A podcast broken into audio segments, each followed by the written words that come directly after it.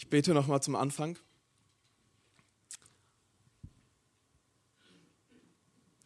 Danke, Herr, für diesen Tag. Danke, dass wir hier sein dürfen, dass wir von dir hören dürfen. Und ich möchte dich bitten, dass du unsere Herzen aufmachst, dass du zu uns sprichst, ähm, dass wir gut zuhören, was du uns zu sagen hast.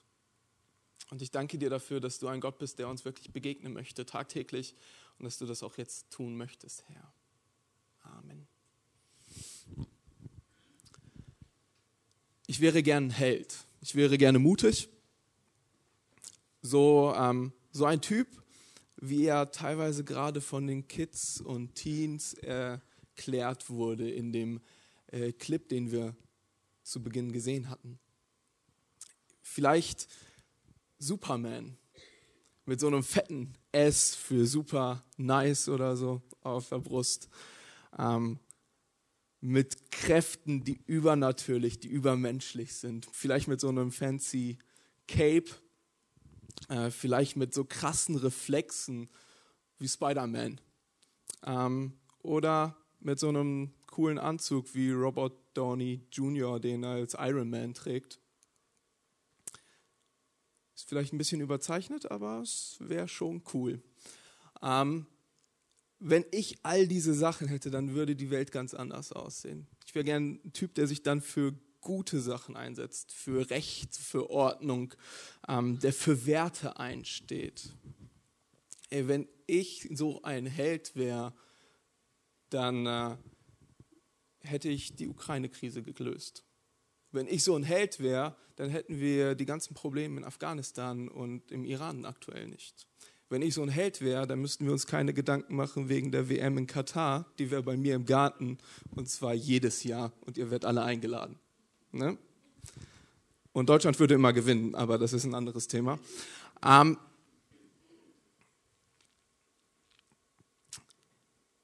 ja, das wäre doch eine tolle Welt, ohne Hunger, ohne Not. Das, so ein Held wäre ich gerne. Wenn ich das auf, auf äh, mein Christsein übertrage oder auf meine Situation jetzt, ey, ich wäre gern ich wäre gerne der Prediger, ich wäre gerne der Evangelist, der ein Wort spricht und Tausende erkennen den Herrn. Sie lernen ihn kennen, bekehren sich, sie finden den Weg zu ihm, eine echte und gute Beziehung zum Herrn. Ich wäre gerne der Typ, der wirklich die Herrlichkeit und das Licht unseres Herrn hochhält. Ich wäre gerne der Typ, der ein Vorbild ist für viele andere, der der Mensch ist, zu dem die Leute kommen, um Rat zu suchen, weil sie wissen, ey, hier wird mir geholfen. Ich wäre gern der Typ, ähm, der Leuten, die in Hoffnungslosigkeit stecken, ein Licht am Ende des Tunnels zeigt.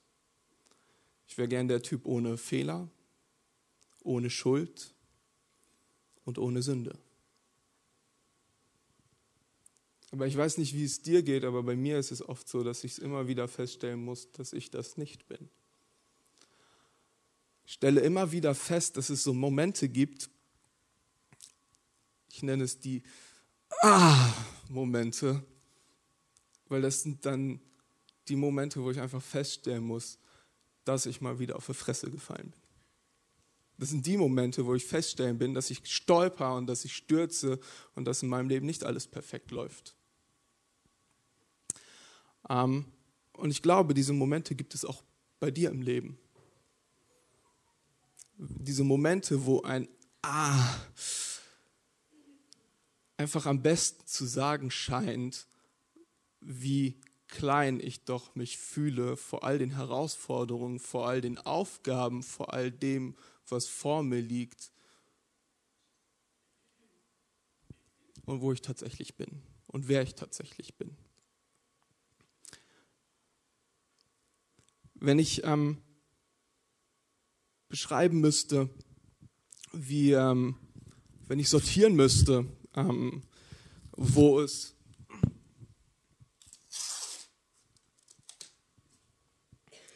ähm, zwischen äh, Heldentum und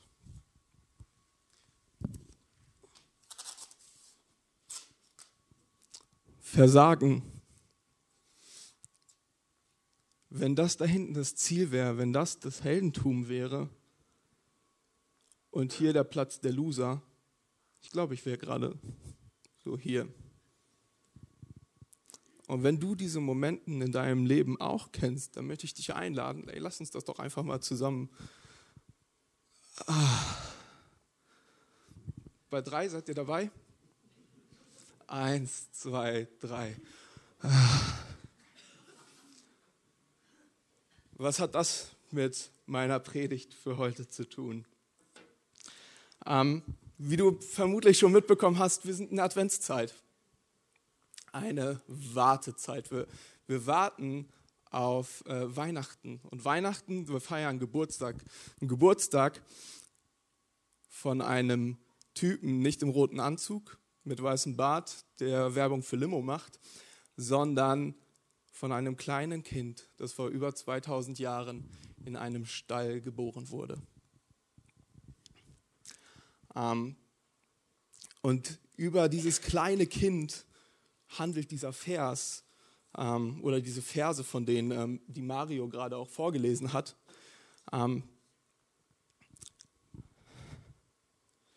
Und das ist auch der Text, der uns zur Predigt inspiriert hat. Äh, da sehen wir ihn auch nochmal äh, angeworfen, den Vers selbst. Ähm, denn ein Kind wurde uns geboren, ein Sohn wurde uns geschenkt, die Herrschaft ruft aus seiner, wurde auf seine Schulter gelegt. Man rief seinen Namen aus, wunderbarer Ratgeber, starker Gott, Vater in Ewigkeit, Fürst des Friedens. Unser Titel der Themenreihe heißt Sein Name ist. Sein Name, der Name des Kindes in diesem Stall. Ähm, und ich darf mich heute mit dem zweiten Namen beschäftigen, mit äh, starker Gott oder starker Held, wie es in anderen Übersetzungen heißt, Gott hält. Ähm, wir müssen wissen, das hat Uwe auch schon letzte Woche erzählt, als er uns vom, vom starken, äh, vom guten, äh, vom wunderbaren Ratgeber erzählt hat. Die Namen sind im jüdischen, in der jüdischen Kultur nicht einfach so gegeben. Uwe hat erzählt, sein Name bedeutet der Wilde. Ähm, mein Name Kevin äh, bedeutet eigentlich äh, der höfliche und zuvorkommende oder von Geburt an schöne. Ähm, es ist nicht unbedingt immer passig getroffen, aber ähm, ja, wir müssen verstehen, im Jüdischen gibt man den Leuten nicht einfach den Namen wie Hans und Franz. Die Namen sind von Bedeutung, sie beschreiben dein Sein, wer du bist.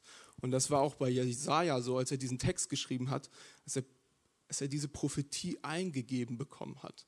Ihr müsst wissen, dieser Text wurde geschrieben 750 Jahre bevor Christus geboren wurde. Und mit so vielen Details, die ihn beschreiben, dass das nicht Zufall sein kann. Und Jesaja war sich auch diesen Umstand bewusst, dass Namen Bedeutung haben. Und wenn wir jetzt uns diesen Namen angucken, ähm, dann wollen wir uns anschauen, was das für ein Name ist, was für eine Bedeutung, was für eine Relevanz hat der für mich und für dich. Ähm, wenn man so eine Predigt vorbereitet, ähm, dann guckt man sich immer erstmal den Text an, äh, den man bekommen hat. Dieses Mal ist es ein Vers, besser gesagt zwei Wörter, die ich bekommen habe. Ähm, und ähm, man will nicht zu viel vorne wegnehmen, man will nicht zu viel äh, wiederholen. Und deswegen ähm, erstmal dieser Name selbst. Und ähm, ich habe geguckt, was bedeutet der in verschiedenen Übersetzungen. Ähm, wie ist er übersetzt worden ins Deutsche? Ähm, und ich habe gerade schon gesagt, starker Gott, ähm, Gott hält, starker Held. Was passt da am besten? In der Bibel steht da als Titel El Gebor. El Gebor, Gebor heißt mächtig und stark, kühn und mutig hält. Und El, El ist so der Titel, der Gott bezogen ist. Ähm, und dieser Titel, den gabst du, also diesen Namen El Gebor, das war eine Beschreibung, die war nur für Gott. Und das war auch Jesaja bewusst, als er das geschrieben hat. Und Jesaja hat etwas Unvorstellbares in den Text hineingeschrieben. Er hat geschrieben: Gott wird Mensch. Uns ist ein Kind gegeben, ein Sohn wird uns geboren. Und er kommt auf die Erde und er wird Gott sein. Unvorstellbar.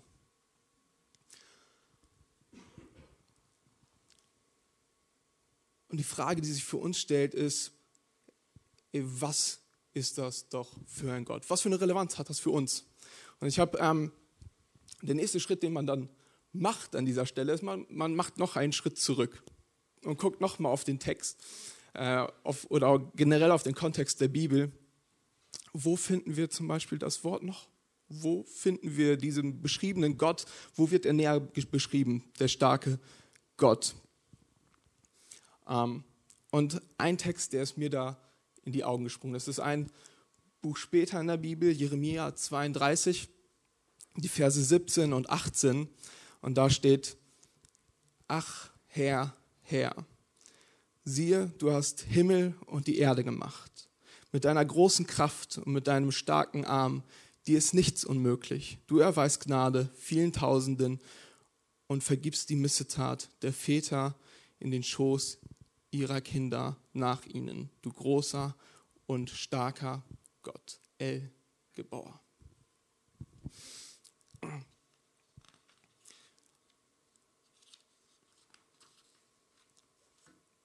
Dieser Text hat so viel Inhalt ähm, und sagt so viele. Und ich möchte nun so ein paar Kleinigkeiten highlighten, die mir aufgefallen sind.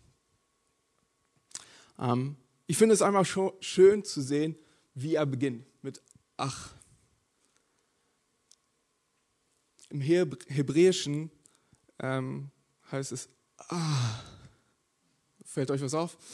Ähm, und in den Kontext mit diesem, äh, mit diesem Text ähm,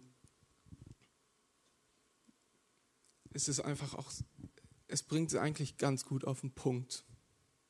Wir finden keine Worte, um das zu beschreiben, was da steht. Die lateinische Übersetzung hat so ein bisschen versucht. Im Latein heißt es Omni. Wer weiß, was Omni heißt? Wer hat Latein in der Schule? Hm? Alles, genau. Alles. Es ist, es ist, es bedeutet äh, in diesem Text, ach, alles. Herr, du bist derjenige, der Himmel und Erde gemacht hat. Du bist Schöpfer aller Dinge. Du bist allwissend, allmächtig. Du bist ähm, du bist immer anwesend, du bist allumfassend.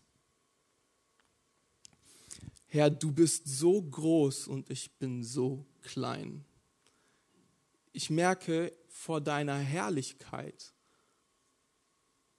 bin ich so klein. Gigantisch. Nun wissen wir also, was Jesaja äh, und Jeremia mit diesem, mit diesem Namen ausdrücken wollten.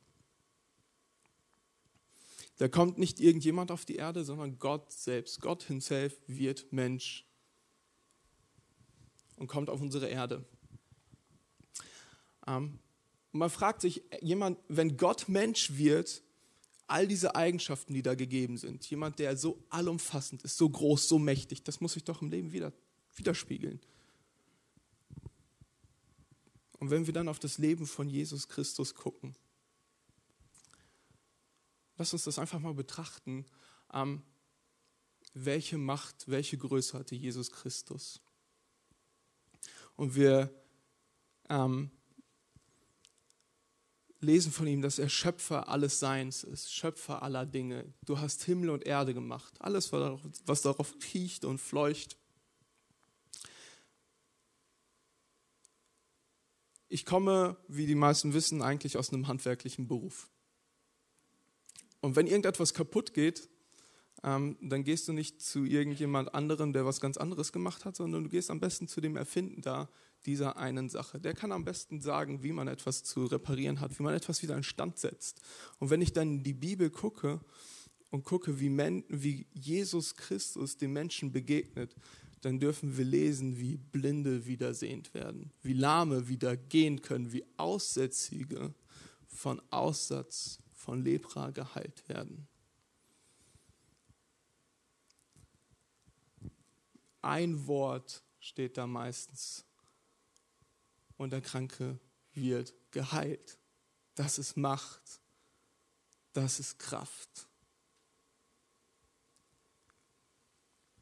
Es geht weiter. Ähm, wenn er Himmel und Erde geschaffen hat, hm, dann lesen wir ähm, an anderen Stellen auch, dass er den Sturm auf dem See Genezareth stillt. Alle sind in Panik, Jesus pennt. Alle haben Angst zu sterben, wecken ihn. Und Jesus sagt nur, hey, ihr Ungläubigen, sei still, Ende. Jesus nimmt ähm, zwei Fische, fünf Brote, Tausende werden satt. Und es bleibt so viel über, dass wir als Gemeinde bestimmt eine Woche lang davon Lunchboxen machen könnten. Zwölf Körbe. Gott ist Christus. Jesus ist dieser starke Held, dieser Gottheld. Und auch physikalische Grenzen. Er hat, sie, er hat diese physikalischen Gesetze in Kraft gesetzt und er kann auch derjenige sein, ey, du funktionierst jetzt so. Auch darüber ist Jesus mächtig. Wir lesen an anderen Stellen, wie Jesus mächtig ist, über auch, auch, über die, auch über die dämonische Welt auf der Erde. Wir lesen an einer Stelle, wie er die Dämonen aus einem Menschen hinaus in Schweine fahren lässt und die stürzen sich in den Tod. Christus, Gott, ist Held und Gott über den Tod. Wir lesen von Lazarus, der von den Toten auferweckt wird und schließlich auch von Jesus Christus, der stirbt und nach drei Tagen selbst wieder aufersteht. Christus ist also unbeschreibbar, äh, unbestreitbar der starke Gott. Und ich frage mich in solchen Momenten, wie soll ich darauf reagieren, wenn, ich, wenn mir bewusst wird, wer da vor mir steht, wem ich begegne, dass es Gott ist. Wo wird das in meinem Leben relevant? Und dazu möchte ich noch mal einen Clip einspielen lassen aus der Serie The Chosen. Ähm, ein kleiner Ausschnitt, wo Petrus auf Jesus trifft.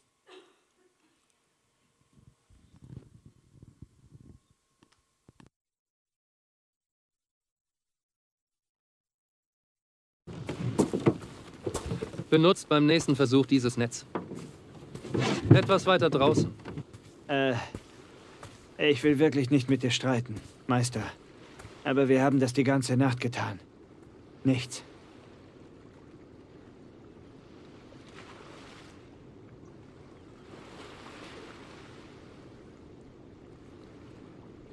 Na gut. Wenn du meinst.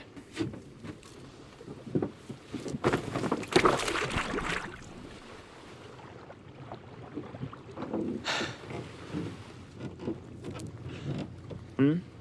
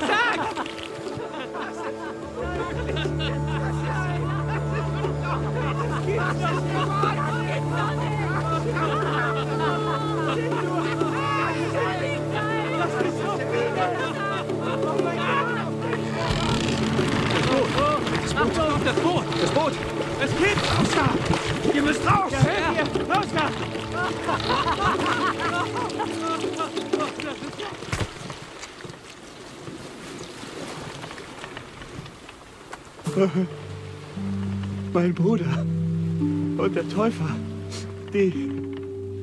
Du bist das Lamm Gottes, oder? Das bin ich. Halt dich von mir fern. Ich bin ein sündiger Mensch. Du weißt nicht, wer ich bin und was ich getan habe. Hab keine Angst, Simon. Es tut mir leid. Wir, wir haben so lange auf dich gewartet. Wir haben geglaubt, aber mein Glaube, es tut mir leid. Heb den Kopf, Fischer, bitte.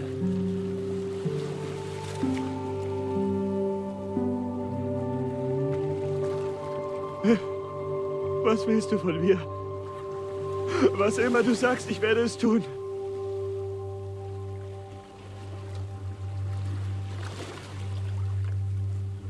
Folge mir.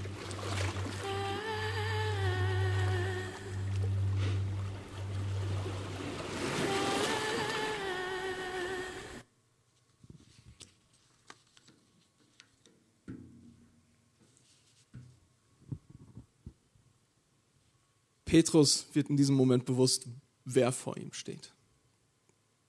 Das Lamm Gottes. Der Typ, von dem Jesaja geschrieben hat. Und er macht das einzig Richtige. Herr, was willst du von mir? Was soll ich tun? Und Jesus sagt, hey, folge mir nach.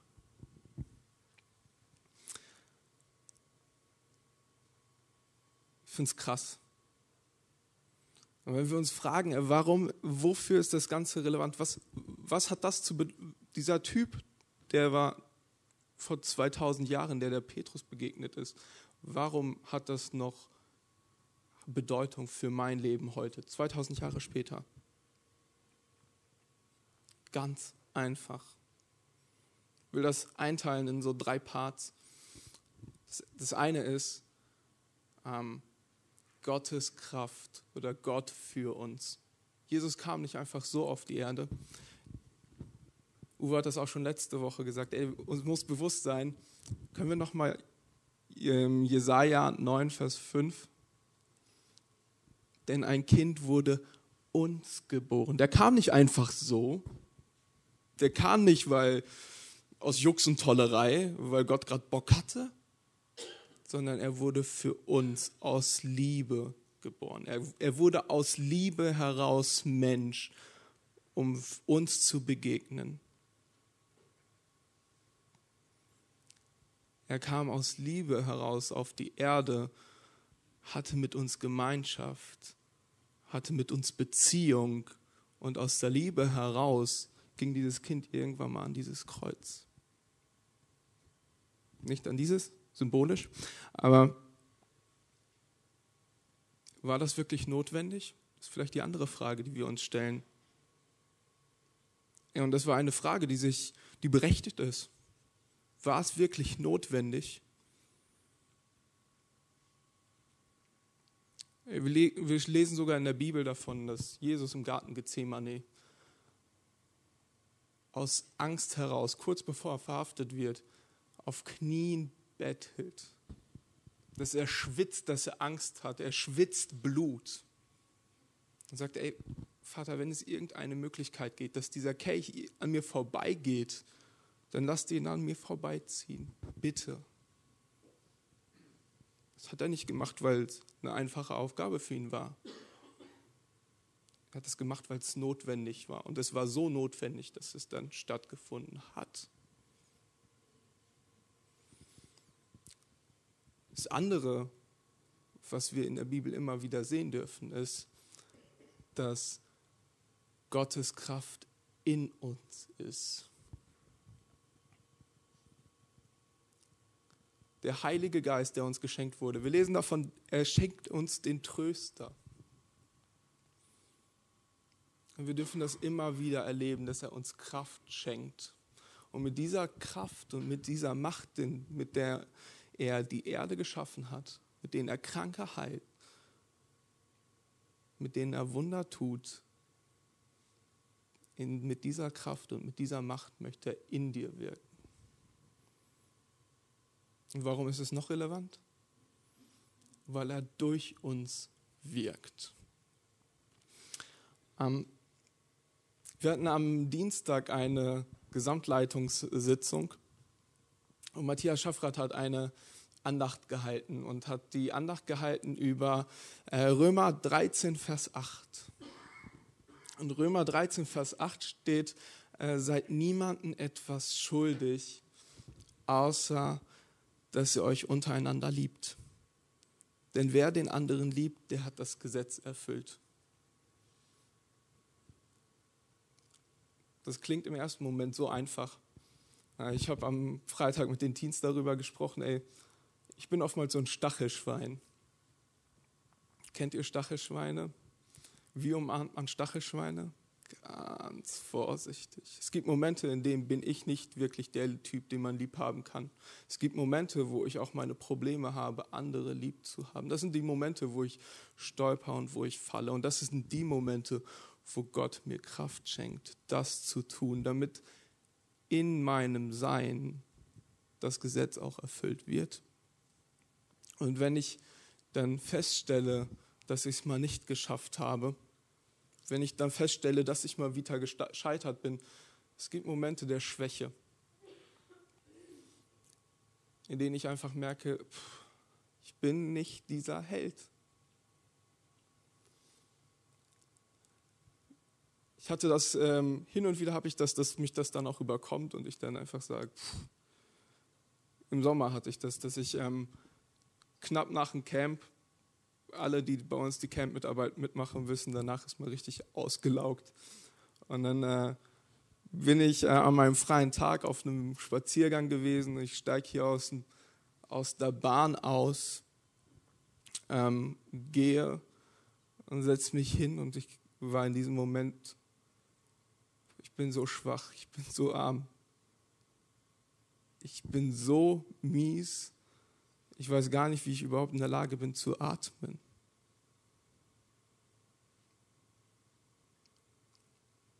In solchen Momenten hilft mir eine Sache, wo ich feststelle, ähm, hey, es geht nicht um meine persönliche Stärke.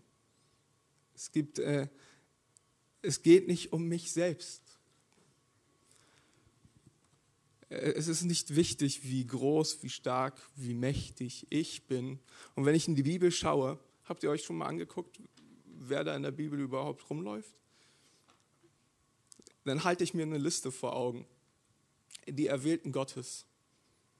Noah, ein Trunkenbold. Abraham, zu alt. Isaak, ein Tagträumer. Jakob, ein Lügner. Lea war hässlich. Ein dummes Gesicht, steht in der Bibel, hatte sie. Josef war ein Missbrauchsopfer. Mose stotterte, Gideon war ein Angsthase, Samson ein Frauenheld, Rahab eine Prostituierte, Hiob ging pleite, Jeremia und Timotheus waren zu jung. Ähm, David, äh, die Leute wollten sie nicht ernst nehmen. ähm, David begann Ehebruch und war ein Mörder. Ähm, Elia war suizidgefährdet. Naomi eine Witwe ohne irgendwelche Mittel. Ähm, Jona rannte weg, als er einen Auftrag bekam. Jesaja predigte drei Jahre nackt. Äh, Petrus leugnete, dass er Christus überhaupt kennen würde. Die Jünger schliefen ein, als Jesus sie am dringendsten brauchte. Martha war voller Sorgen, so dass sie gar kein Ohr für Christus hatte. Maria Magdalena musste von sieben Dämonen befreit werden, bevor sie gebraucht werden konnte. Diese Mariterin war mehrfach geschieden und aktuell mit einem anderen Mann zusammen, der auch nicht der ihr eigene war. Und trotzdem hat sie die Botschaft an ein ganzes Dorf weitergeben dürfen. Ähm, Zachäus war zu klein. Ähm, Paulus war ein religiöser Fanatiker. Timotheus hatte Magenprobleme und Lazarus war zu gar nichts zu gebrauchen, weil er war tot. Und doch hat Christus durch sie gewirkt. Und wenn du meinst, du bist nicht gut genug, dann will ich dir sagen, dieser Gott, der größer ist als alles, was wir uns vorstellen können, dieser Gott, der die Welt geschaffen hat, Himmel und Erde, wirkt in dir. Und es ist nicht wichtig, dass du auf dich schaust, sondern dass du auf Gott schaust. Dass du wie Petrus, als er Gott begegnet ist, fragst, Herr, was willst du, dass ich für dich tue? Und Jesus sagt, folge mir nach. Und dazu möchte ich dich einladen.